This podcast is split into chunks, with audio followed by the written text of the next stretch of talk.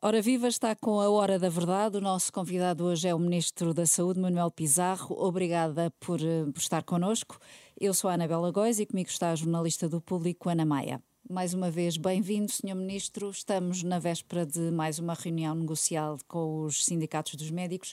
Sente-se mais pressionado a chegar a um acordo depois das declarações feitas pelo diretor executivo do SNS, que perspectivou um novembro dramático isto já tendo em conta as dificuldades para assegurar as urgências? Eu tenho absoluta consciência das dificuldades e dos problemas que estamos a enfrentar, nomeadamente nos serviços de urgência. Isso é uma consciência partilhada, naturalmente, com o Sr. Diretor Executivo do SNS. Nós temos que fazer um esforço para chegar a um acordo. Mas esse esforço para chegar a um acordo tem que assentar no princípio de melhorarmos o acesso dos portugueses a cuidados de saúde criarmos condições para reorganizar o SNS e, claro, no mesmo processo, valorizar os profissionais, nomeadamente os médicos. Isso quer dizer que está disponível para ceder nas 35 horas para todos os médicos e aumentar o salário base transversalmente? Não. Quer dizer que nós fizemos uma proposta que é, desse ponto de vista, muito equilibrada e que deve ser valorizada. Se nós não fizermos estas três coisas em simultâneo, se não criarmos melhores condições de acesso dos portugueses aos cuidados de saúde, se não conseguirmos reorganizar o SNS, ao mesmo tempo que valorizamos a profissão médica, nós vamos apenas adiar por algum tempo, temo que escasso, os problemas que temos hoje. Dou-lhe um exemplo. Uma das coisas que os médicos mais se queixam é algo com que eu estou solidário, que é o enorme volume de horas extraordinárias que acabam por ter que realizar para uh, prestar serviço de urgência.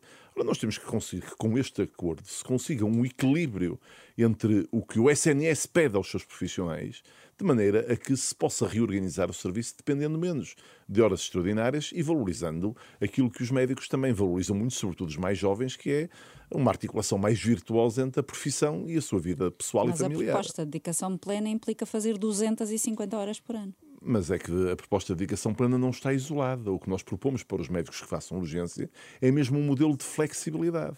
Nós admitimos que alguns escolham as 35 horas de serviço, que outros queiram permanecer no atual regime das 40 horas e que outros ainda queiram aderir à dedicação plena. Ora, Portanto, esta, isso é uma linha vermelha, eu acho que esta, eu acho que esta, Eu acho que esta flexibilidade... Não, é que, é que este modelo permite a cada um fazer a escolha que achar que, que é mais adequada e cria condições para que os serviços funcionem de forma mais desafogada. Ora, eu acho que isto é mesmo um, um sistema virtuoso e que nós temos que reconhecer que as pessoas não querem todas as mesmas coisas. Aliás, uma das coisas que nos tem impedido muito é mesmo flexibilidade.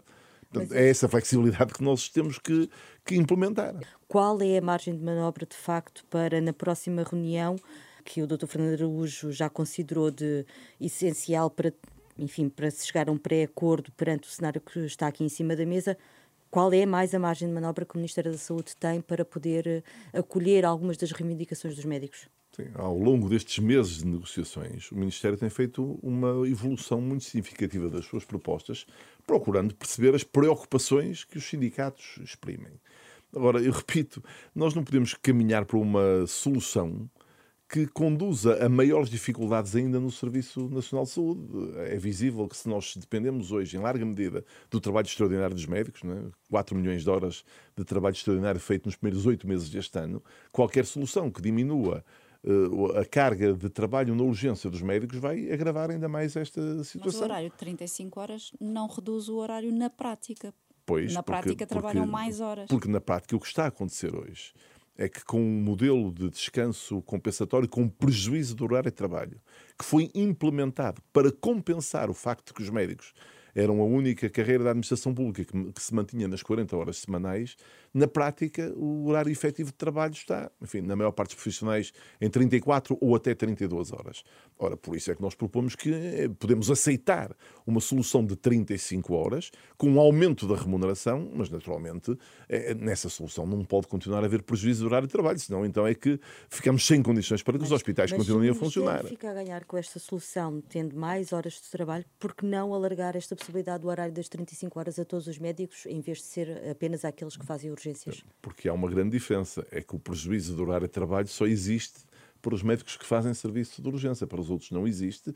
E se é verdade que nós precisamos de médicos para o serviço de urgência, o serviço de urgência não é o único, não é a única atividade assistencial num hospital. Nós precisamos de médicos para as consultas, para as cirurgias, para muitas outras atividades, mas devo dizer que tudo isso pode ser negociado com adequada tranquilidade, desde que no final seja possível encontrar um modelo no qual o Serviço Nacional de Saúde e os portugueses fiquem a ganhar e, naturalmente, que os médicos sejam também compensados. Falou em horas extraordinárias, só até agosto foram gastos 200 milhões de euros, o dobro do que foi gasto durante todo o ano passado.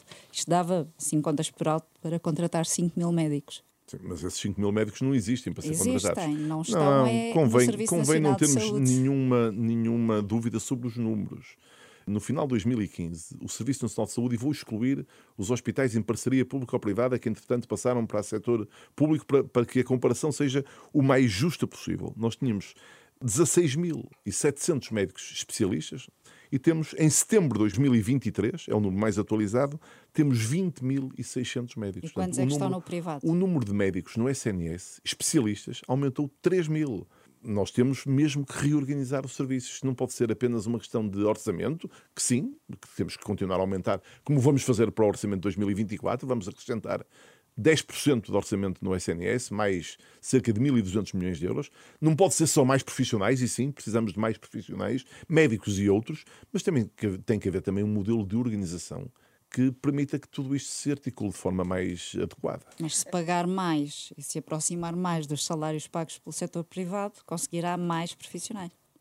Isso, além de tudo mais, seria supor que os médicos que eu pudesse contratar vinham para fazer urgência ou só para fazer urgência. Ora, isso não, não vai acontecer e eu acho que, em geral, nem seria desejável que acontecesse. Embora uma parte do processo de reorganização do Serviço de Urgência que a Direção Executiva está a conduzir é mesmo essa: é de criar equipas dedicadas ao Serviço de Urgência, pelo menos nas urgências de maior volume.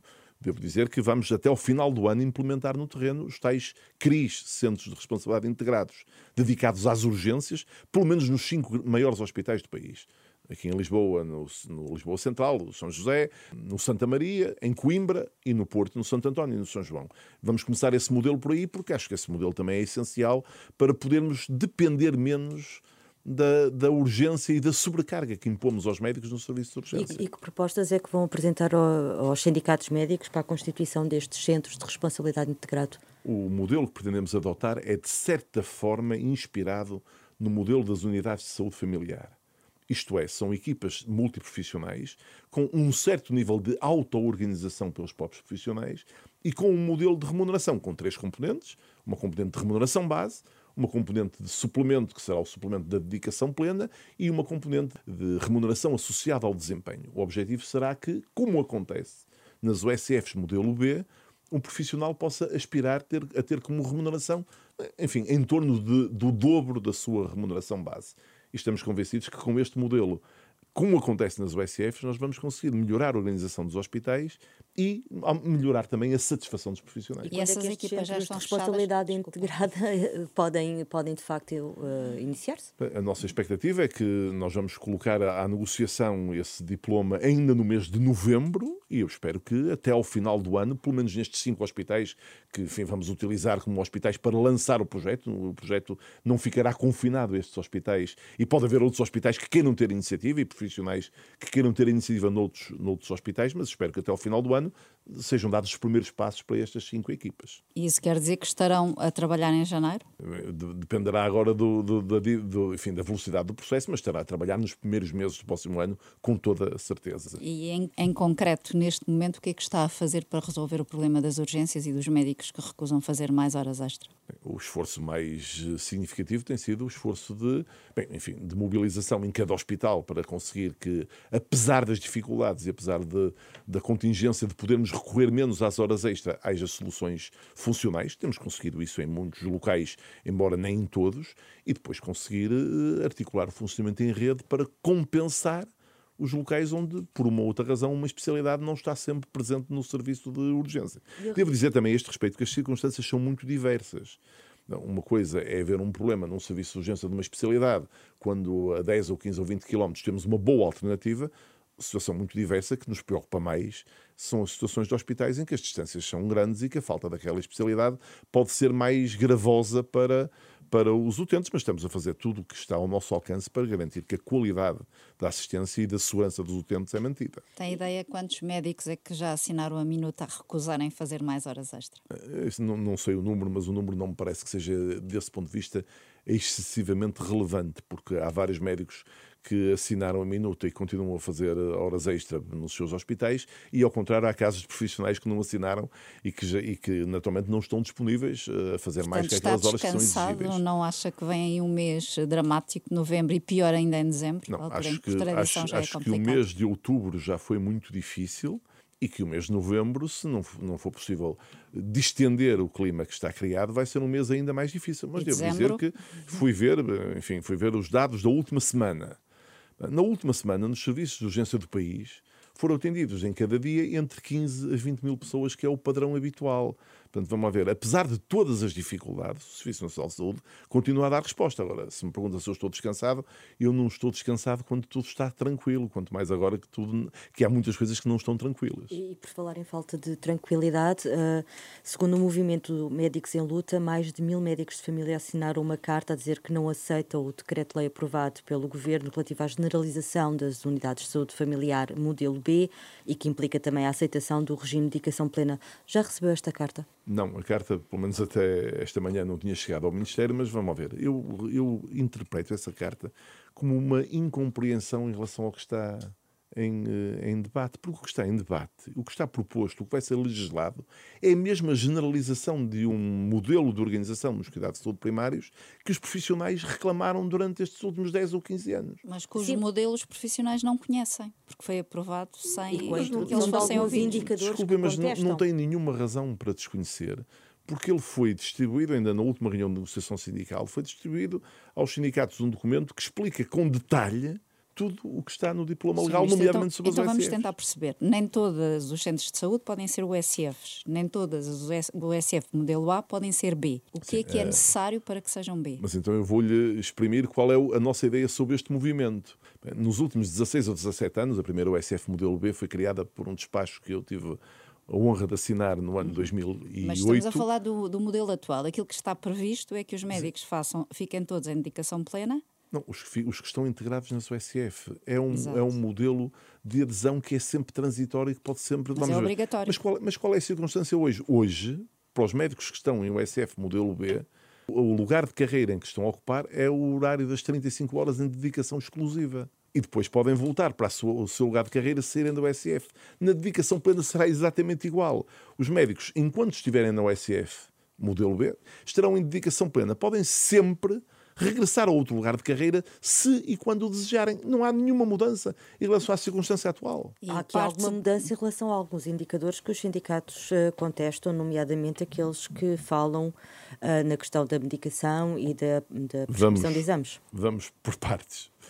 Os, os profissionais das USFs têm um modelo de remuneração com três pilares. Uma remuneração base. Ora, o que é que acontece à remuneração base? Vai aumentar de cerca de 13% a remuneração base dos médicos das USFs modelo B. Mas passam a trabalhar mais 5 horas. Não. É exatamente igual ao regime atual. O regime atual das USFs modelo B pressupõe um horário de 35 horas com os acréscimos necessários para fazer face ao acréscimo da lista. É exatamente o que, o que estará na próxima legislação, é exatamente o que está na legislação atual. Depois tem uma segunda componente da remuneração, um segundo pilar, que são os suplementos. O mais significativo desses suplementos é o suplemento pelo alargamento da lista.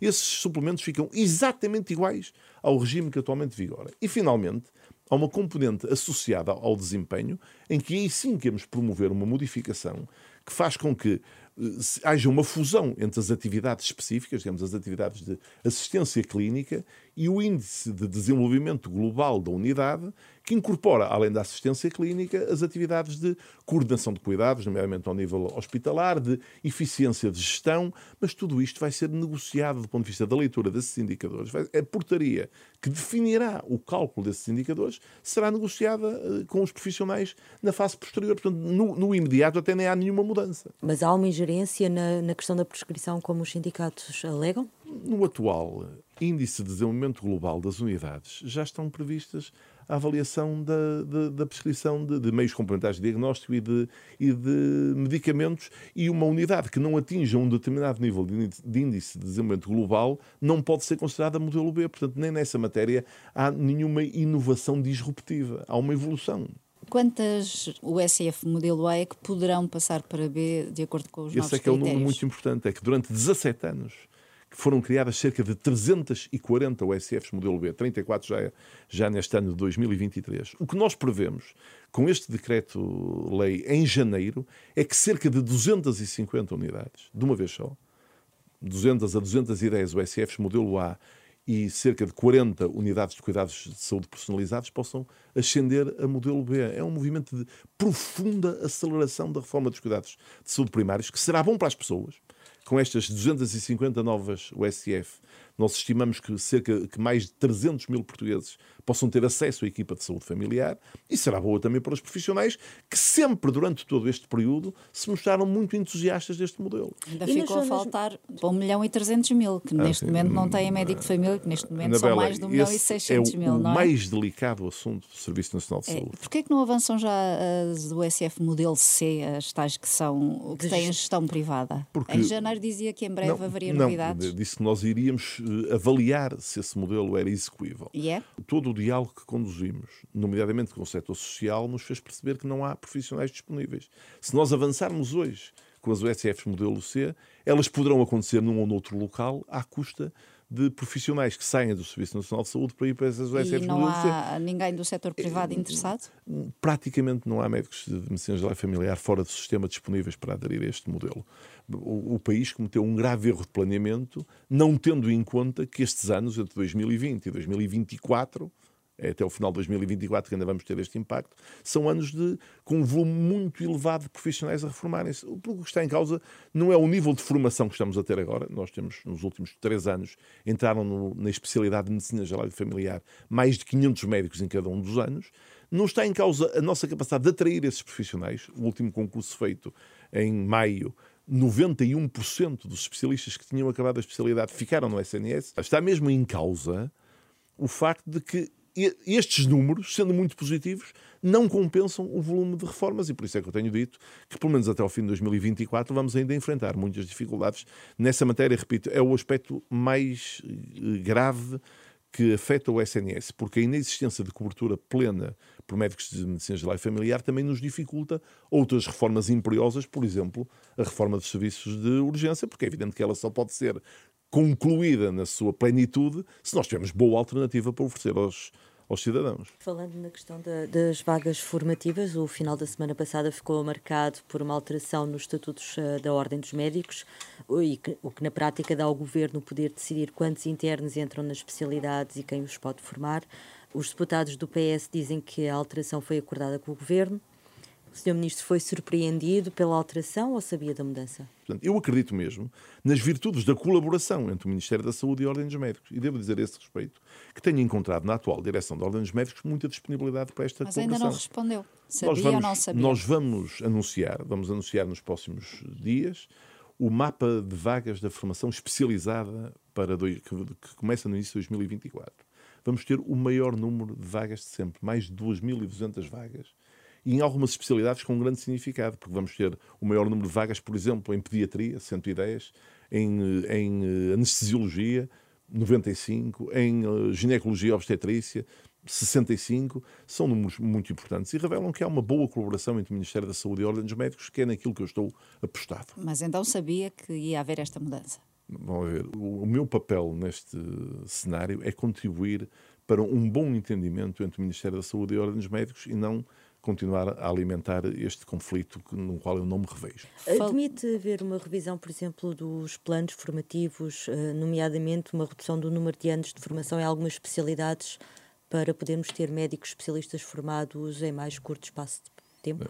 Esse processo de diálogo com ordens médicos também está em curso, o processo de adequação dos percursos formativos dos médicos, não apenas na duração dos internatos, mas na tentativa de realizarmos internatos num modelo diverso, nomeadamente que corresponda a uma dificuldade muito grande que temos nos hospitais que estão nas zonas de mais baixa densidade populacional, onde estamos a viver um círculo vicioso.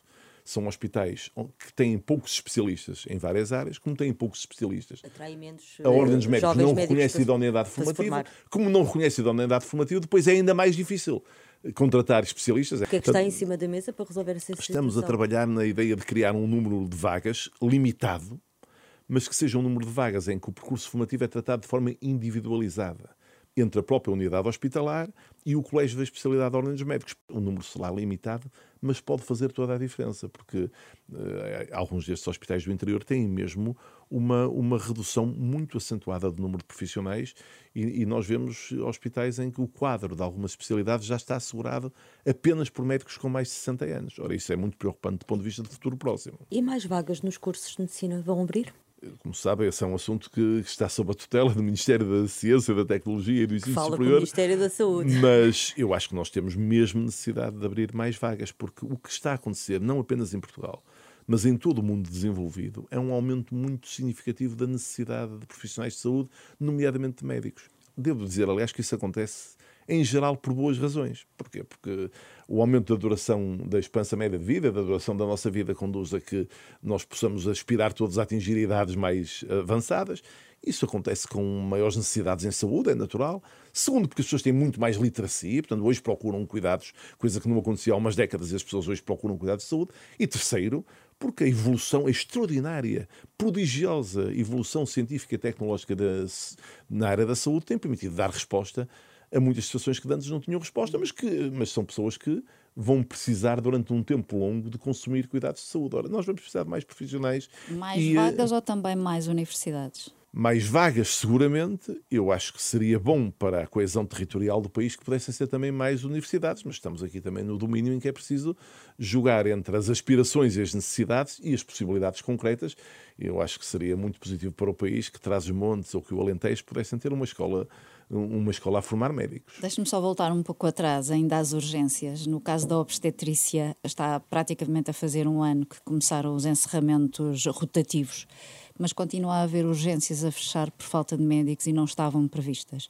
Isto é a prova de que o programa Nascer em Segurança no SNS nem sempre é tão previsível como foi anunciado. Sempre que uma circunstância dessas acontece, isso é um erro do nosso sistema e é, um, e é um, uma deficiência do nosso funcionamento. Isto dito, a verdade é que o número de vezes que esses, esses encerramentos imprevistos acontecem se reduziu drasticamente. Portanto, o modelo é para manter.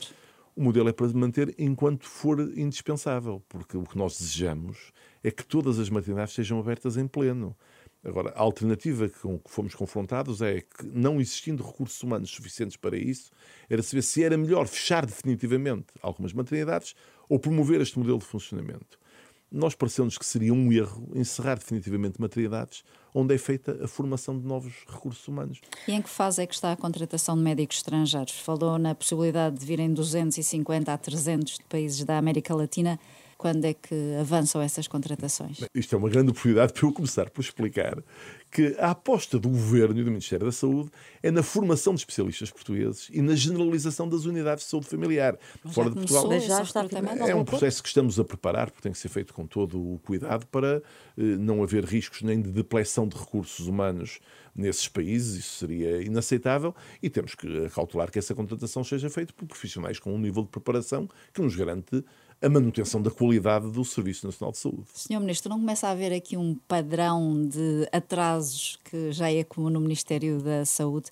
Tivemos sem diretor-geral da saúde durante quase um ano, a direção executiva só agora é que tem estatutos, a lei do tabaco, que já deveria estar em vigor, ainda nem sequer foi discutida na especialidade nem aprovada. São muitas perguntas numa muitos atrasos. São muitas perguntas numa mesma pergunta. A senhora diretora-geral de saúde esteve em funções até o dia 31 de julho e depois disso foi substituída sem nenhuma perturbação para o serviço pelo senhor subdiretor-geral que esteve em exercício e que estará em, em exercício com, em funções de substituição, até que no dia uh, eh, 1 de novembro eh, será, entrará em funções a nova Diretora-Geral de Saúde. Disso daí não resultou nenhuma perturbação para o funcionamento da Direção-Geral de, da Direção-Geral de Saúde, como não houve nenhuma perturbação para o funcionamento da Direção Executiva do Serviço Nacional de Saúde pelo facto dos seus estatutos terem sido publicados apenas neste mês de de outubro. Nós eh, estamos a fazer, nessa matéria, talvez seja a ocasião de explicar que a modificação que estamos a fazer no Serviço Nacional de Saúde é mesmo a maior desde que o serviço foi criado. Porque a estrutura do SNS passará a ter a direção executiva, 39 unidades locais de saúde, três eh, institutos portugueses de oncologia e um hospital gerido em parceria público-privada, que é o Hospital de Cascais. E este modelo de, precisa de ser adequadamente ajustado para nós prevermos com rigor a transferência de competências entre os diferentes organismos do Ministério da Saúde e a Direção Executiva, que ao longo destes meses nunca deixou de trabalhar por não ter os seus estatutos eh, aprovados. Mas, mais uma vez, os profissionais queixam-se de não conhecer este novo modelo de unidades locais de saúde 2.0, como foi inicialmente apelidado. Mas a questão é o que é que ele traz de novo em relação aos que já existem e que não mostraram ser mais satisfatórios do que outros modelos organizativos? Vamos ver, existem neste momento oito unidades locais de saúde. Em duas delas é mesmo inquestionável os avanços que houve na prestação de cuidados com esse modelo de integração duas de cuidados primários com cuidados hospitalares, em Matosinhos e no Alto Minho, em Viana do Castelo. As outras eh, seis unidades estão implantadas em locais de baixa densidade demográfica, onde a boa pergunta não é saber o que é que nós ganhamos por ter lá unidades locais de saúde, é o que é que já teria acontecido se não houvesse unidades locais de saúde porque, apesar de tudo, as unidades locais de saúde permitiram gerar alguma massa crítica que atenuou o impacto da rarefação de profissionais que existem em muitas dessas regiões. Agora, nós estamos a fazer esta reforma não por essa razão, mas por uma razão positiva, porque nós vemos vantagem para os utentes e para a organização do sistema numa articulação virtuosa entre os cuidados primários e os cuidados hospitalares, colocando o percurso do utente no centro do sistema. Mas isso funciona se todos os utentes tiverem médico de família? Funciona, tiverem, funciona, muito, funciona muito melhor quando todos os utentes tiverem médico de família e nos sítios onde já têm.